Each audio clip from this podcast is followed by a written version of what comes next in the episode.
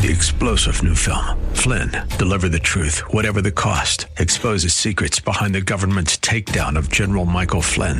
Flynn knew what the intel world had been up to. He ordered the first audit of the use of contractors. This set off alarm bells. He told the truth. He was the most dangerous person for Donald Trump to hire. They had to get rid of Flynn. Flynn, Deliver the Truth, Whatever the Cost. Available now. Watch it today. Go to SalemNow.com. SalemNow.com. Today on Ring of Truth with Pastor Dan Sexton. A vine dresser prunes a vine so that the nutrients are not wasted but can be concentrated on fruit bearing. And so the vine dresser will cut away anything that is not necessary or extra so that all of the nutrients and the sap will go straight to the fruit so that the fruit will be greater. And that's what God does in our lives. Yeah, we're bearing fruit. We're doing the right thing. We're doing what we're supposed to be doing. And God will prune us. He'll prune things from our lives. In today's scripture, Jesus describes himself as the true vine. Through this illustration, Jesus was communicating the value of being connected to him by faith. The branches, which represent his followers, are intertwined with the vine, relying on the vine for life and sustenance. In today's message, Pastor Dan will help you discover important applications from Jesus' teaching. The Bible teaches that you will bear fruit when you abide in him. Are you abiding in Jesus daily? If not, what's keeping you? Now here's Pastor Dan in the book of John chapter 15 for today's edition of Ring of Truth.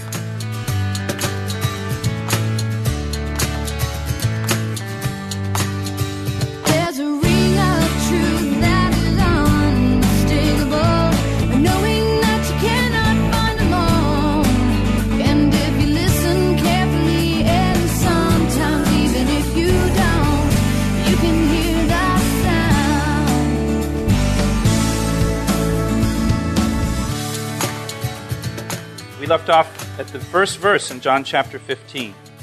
So beginning in verse 1, Jesus speaking, I am the true vine, and my Father is the vine dresser. Every branch in me that does not bear fruit, he takes away. And every branch that bears fruit, he prunes, that it may bear more fruit. You are already clean because of the word which I have spoken to you. Abide in me, and I in you. As the branch cannot bear fruit of itself unless it abides in the vine, neither can you unless you abide in me. I am the vine, you are the branches. He who abides in me and I in him bears much fruit, for without me you can do nothing. If anyone does not abide in me, he is cast out as a branch and is withered, and they gather them and throw them into the fire, and they are burned. If you abide in me and my words abide in you, you will ask what you desire and it shall be done for you. By this my Father is glorified, that you bear much fruit, so you will be my disciples. As the Father loved me, I also have loved you. Abide in my love. If you keep my commandments, you will abide in my love, just as I have kept my Father's commandments and abide in his love. These things I have spoken to you, that my joy may remain in you, and that your joy may be full. This is my commandment, that you love one another as I have loved you. Greater love has no one than this, than to lay down one's life for his friends. And you are my friends if you do whatever I command you. No longer do I call you servants, for a servant does not know what his master is doing. But I have called you friends, for all things that I heard from my Father I have made known to you. You did not choose me, but I chose you and appointed you that you should go and bear fruit, and that your fruit should remain, that whatever you ask the Father in my name, he may give you. These things I command you, that you love one another. If the world hates you, you know that it hated me before it hated you. If you were of the world would have loved its own. Yet because you are not of the world, but I chose you out of the world, therefore the world hates you. Remember the word that I said to you, a servant is not greater than his master. If they persecuted me, they will also persecute you. If they kept my word, they will keep yours also.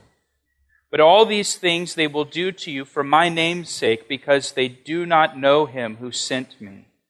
If I had not come and spoken to them, they would have no sin, but now they have no excuse for their sin. He who hates me hates my Father also. If I had not done among them the works which no one else did, they would have no sin. But now they have seen and also hated both me and my Father. But this happened that the word might be fulfilled, which is written in their law, they hated me without cause. But when the Helper comes, who shall send to you from the Father, the Spirit of truth, who proceeds from the Father, he will testify of me. And you also will bear witness, because you have been with me from the beginning. So remember, this is the night of Jesus' arrest. The next day, he will be crucified for the sins of the world. And remember, in chapter 14, Jesus was in an upper room in a house in Jerusalem. He shared the Passover meal with his disciples, what we call the Last Supper. He instituted the new covenant at that meal, the new covenant in his blood. And it was at the Last Supper with his disciples in that upper room that Jesus explained to his disciples that he would be leaving to return to heaven to prepare a place in his Father's house for us. That's what Jesus is doing right now in heaven. He's preparing a place for you and for me so that we can be with him forever in his Father's house. And Jesus promised that one day he will come again and receive us to himself and take us to our new home in heaven so that we can be with him forever. And that is the glorious hope of every Christian. And so now we come to chapter 15, and it's still, again, it's the same night. And in chapter 15, Jesus tells us what we should do in the interim. As we're waiting for Jesus to come, as we're here just in his absence, waiting for him, as he's in heaven preparing a place, and we're waiting for him to come back for us. We're waiting for that day that we get to go to heaven to be with him. What should we be doing? Well, Jesus tells us in chapter 15 what we should be doing. Our responsibility now as we're waiting is to be fruitful.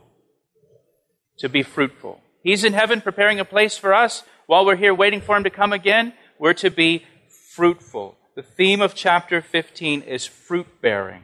Fruit-bearing. The word fruit is used 8 times in this chapter. The words abide or abides are used 10 times in this chapter. And that tells you the message of chapter 15. Abiding in Christ and bearing fruit. Abiding in Christ and bearing fruit. Now, chapter 14 ended with Jesus telling the disciples to arise so that they can go. So they left the upper room in Jerusalem. They leave that house. They went out into the night to make their way over to the Mount of Olives, to the Garden of Gethsemane, where Jesus will be arrested. It's Passover, so there's a full moon. So the city, it's nighttime, but there's the full moon illuminating the city.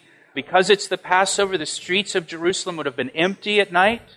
Everybody's at home with their family, sharing the Passover meal. There's very few people out at this time, and Jesus and his disciples are going through the city, making their way toward the Mount of Olives. And as they're making their way toward the Mount of Olives, Jesus began this teaching in chapter 15. Somewhere along the way, he stops and he begins to say to the disciples, I am the true vine. And he goes into this whole teaching here. Now, he may have given this teaching at the temple. As they're passing by the temple, he may have given the teaching there. At the temple, some of the gates leading into the temple actually had grapevines, gold grapevines carved into the pillars of the entryways. Again, look at verse 1. Jesus said, I am the true vine. Now, back in chapter 1, Jesus was called the true light that has come into the world. In chapter 6, he was called the true bread from heaven. Here he is the true vine. Jesus is contrasting himself with a vine that had not stayed true. And what vine is that? Israel. Israel. In the Old Testament, God repeatedly referred to Israel, the Hebrew people, as a vine or a vineyard. If you're taking notes, you can jot down Psalm 80, verses 8 and 9. You can jot down Isaiah chapter 5, verses 1 and 2. And you can jot down Jeremiah chapter 2, verse 21. And I'll read those verses to you. You don't have to turn there, but you can just listen. Psalm 80, verse 8. You have brought a vine out of Egypt. You have cast out the nations and planted it. You prepared room for it and caused it to take deep root, and it filled the land. Talking about the Hebrew people, the nation of Israel. He brought them out of Egypt and he planted them in the promised land, and he describes them as a vine that he planted in the promised land. Isaiah chapter 5, verse 1. Now let me sing to my well-beloved a song of my beloved regarding his vineyard. My well-beloved has a vineyard on a very fruitful hill. He dug it up, he cleared out its stones, and planted it with the choicest vine. He built a tower in its midst, and also made a winepress in it. So he expected it to bring forth good grapes, but it brought forth wild grapes. And verse 7, it tells us the interpretation of this illustration, this parable. For the vineyard of the Lord of hosts is the house of Israel, and the men of Judah are his pleasant plant. So it's the house of Israel and the house, the men of Judah. Finally, in Jeremiah chapter 2, verse 21, says, Yet I had planted you a noble vine, a seed of highest quality. How then have you turned before me into the degenerate plant of an alien vine? Again, he's speaking of Israel and Judah there. The people of Israel, the nation of Israel, the Hebrew people, they were God's vine, but they didn't stay true to God. They didn't stay connected to God, and so they were not fruitful for God. Jesus now is saying he's the true vine. He's the vine that stayed true. He's the vine that stayed true to God. He's the vine that stayed connected to the Father. And look at verse 1 again. I am the true vine. My Father is the vine dresser. The vine dresser cares for the vine. He cares for the vineyard. You know, growing up, my dad always had a small garden at our house. Once he retired, he went full throttle into gardening. I mean, he had this huge garden in his backyard. He lived in Florida. He was able to garden year-round. But gardening's a lot of work. Taking care of the plants, it's a lot of work. It requires daily attention. The vine dresser here, he gives constant attention and care to the vine and the branches. And the reason he's giving that constant care and attention to the vine is so that the vine bears the maximum amount of fruit. That's the reason. That's the goal for the vine dresser. That vine dresser wants to get the biggest and best and most amount of fruit he can get out of that vine. And the picture here is how God works in our lives. He gives constant attention and care to us. He's constantly working on us and in us so that we bear the maximum amount of fruit.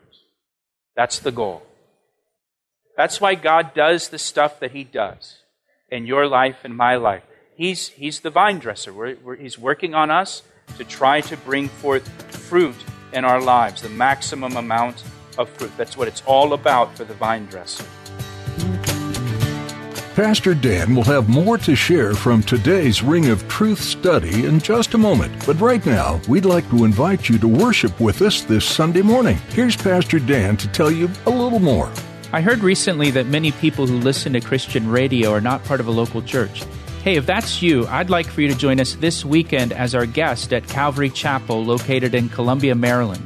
The teachings you've enjoyed here on Ring of Truth are from messages I've shared with the congregation at Calvary Chapel. We have two meeting times on Sundays at 9 and 11 a.m. You can find out more and get directions at our website, calvaryec.com. That's calvaryec.com. Now let's get back to today's message on Ring of Truth. Now he goes on in verse 2 to say, Every branch in me that does not bear fruit, he takes away. he cuts away. He removes the fruitless branch. Judas Iscariot would be an example of a branch that was not bearing fruit and was taken away. Now we'll look at the second half. The first half of verse 2 doesn't trouble me so much. Second half does. And every branch that bears fruit, that's a good thing, he prunes that it may bear more fruit. Notice the word every there. Every branch that bears fruit. So it's bearing fruit. It's doing what it's supposed to be doing. It's doing the right thing. It's bearing fruit. But every branch that bears fruit, he prunes so that it bears even more fruit. So if you're bearing fruit for the Lord, you're doing the right thing, you're bearing fruit, that's good. But understand, if you're bearing fruit, you can expect the Lord to prune you. You can expect the Lord to prune things in your life. You can expect Him to remove things from your life. A vine dresser prunes a vine so that the nutrients are not wasted but can be concentrated on fruit bearing. And so the vine dresser will cut away anything that is not necessary or extra so that all of the nutrients and the sap will go straight to the fruit so that the fruit will be greater. And that's what God does in our lives. Yeah, we're bearing fruit. We're doing the right thing. We're doing what we're supposed to be doing. And God will prune us. He'll prune things from our lives. And understand, listen, they may not be sinful things. They may not be bad things that He prunes. They may be things that are perfectly lawful for a Christian to do. He may prune things from your life that are good. He may prune things from your life that He doesn't prune from the life of the person sitting next to you. He allows that person to continue doing those things. But God, as the vine dresser, will prune things and remove things from our lives that in many cases are good things, they're lawful things, they're not bad things, they're not sin, but He removes them so that we don't waste our energy or our time on those things so that we can be more fruitful and our energy and our time can focus on fruit bearing. And that's what He does to every branch that is bearing fruit.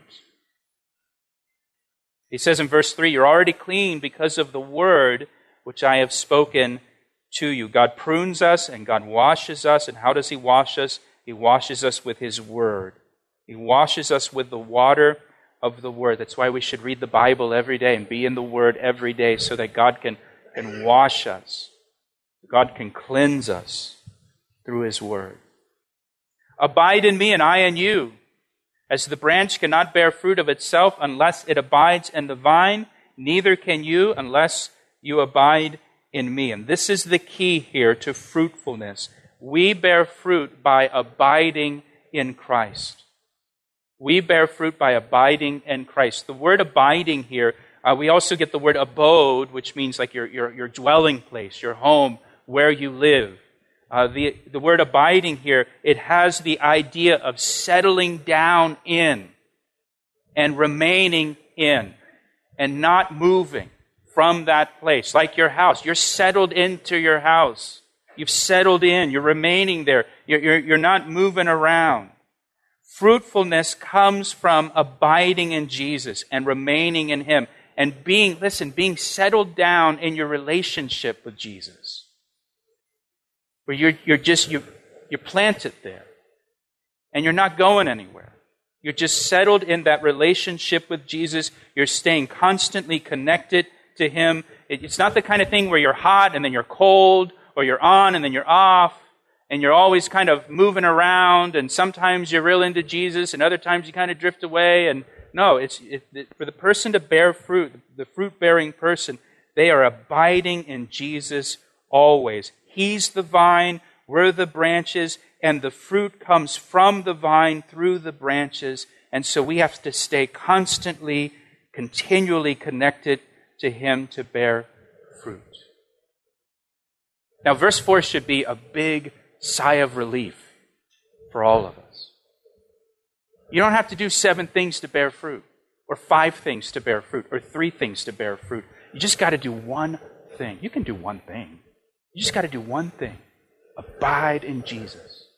That's what you got to be all about. I'm just abiding in Jesus. That's the one thing you've got to do. And if you abide in Jesus, the fruit will take care of itself. You don't have to worry about the fruit. You just worry about and focus on abiding in Jesus, and the fruit will be there. He produces the fruit in our lives as we abide in Him. It's all about your relationship with Jesus. It's all about your relationship with Jesus and your connection to Him. He goes on in verse 5 to say, I am the vine, you are the branches. He who abides in me and I in him bears much fruit. For without me, you can do nothing. So if we abide in Jesus, we'll bear much fruit. But apart from Jesus, he says in verse 5, apart from Jesus, we can bear no fruit at all. Jesus said, apart from me, you can do nothing. That means we can do nothing of any real, lasting, eternal value apart from Jesus on our own. You think about it, a branch broken off from the vine can't bear fruit. It's got to be connected to the vine to bear fruit. And we have to be connected to Jesus to bear fruit. So if we're not connected to Him, we're not going to bear fruit. Apart from Him, we can do nothing. Now understand, though, you can do all kind of good things. You can do all kind of good works. You can have all kinds of religious activity. You can be very busy doing religious things in your life, but if they are not coming from your relationship with Jesus Christ, they count for nothing in eternity. It's all just works of your flesh. That's why Jesus said, apart from Him, or separated from Him, we can do nothing. Now, what does verse 5 say to us about us, right? Nothing. You can't do anything. You look at verse 5, and it kind of hurts your ego a little bit, maybe. Nothing? I mean, I can't do anything? Nothing? There's nothing? There's got to be something I can do that counts. Nothing? Yeah, nothing. There's nothing we can do apart from Christ that counts for eternity, that really matters. We're good for nothing without Jesus. Not good for something, good for nothing. You know, Jesus here, you know, whenever Jesus uses an illustration like he does here with this, you know, I'm the vine, you're the branches, and the vine dresser, and he's using this grapevine as an illustration. Whenever Jesus uses an illustration, it's not arbitrary. He's not just picking something randomly. It's very specific, and it has a lot of meaning behind it. There's a reason why he's comparing us to a grapevine and branches that bear fruit on a grapevine. A grapevine is really good for nothing except for bearing fruit. That's all you can do with a grape. You can't make a table out of grape wood. You can't build a deck out of grape wood. If you go to Hobby Lobby, you can find a wreath that's made out of grapevine that's all kind of twisted together in the shape of a wreath. That's about all you can do with a grapevine. You can make a wreath out of it, and that's it. Grapewood is really good for nothing other than bearing fruit. In the Old Testament, the book of Ezekiel, chapter 15, the prophet Ezekiel says, the wood, listen to this, the wood of the grapevine is good for nothing except burning in a fire for fuel. He says you can't even make a peg to hang something on it because the wood's so soft. You can't even make a little peg to hang your coat on out of grapewood because the wood's so soft it'll bend. He asked me how I know, and I say, rings truer than the finest crystal. Thanks for joining Pastor Dan Sexton today to study the book of 1 John on Ring of Truth. This New Testament letter encourages its readers to grow in faith, to set aside personal agendas, and unite in a pursuit of God's plans. The author wants those who follow Christ to experience Him fully, as well as experience the beautiful gift of a church community. Having a body of believers around you to support and encourage you in your personal walk with Christ is important. You'll also find that a body of believers is somewhere you can be Jesus' hands and feet to others. Are you part of a church? If not, we want to encourage you to find one soon. If you're in the Baltimore, Washington area, you're invited to join us here at Calvary Chapel. We're located in Columbia, Maryland, just a few minutes from Route 95, Route 29, or Route 100. You can find out more at our website, calvaryec.com. You can also give us a call for more information.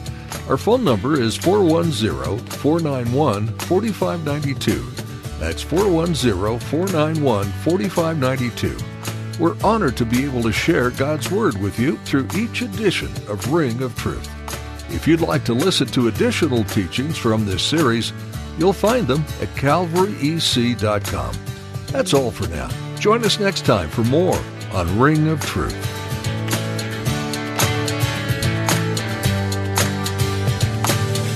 I see the signs and I recognize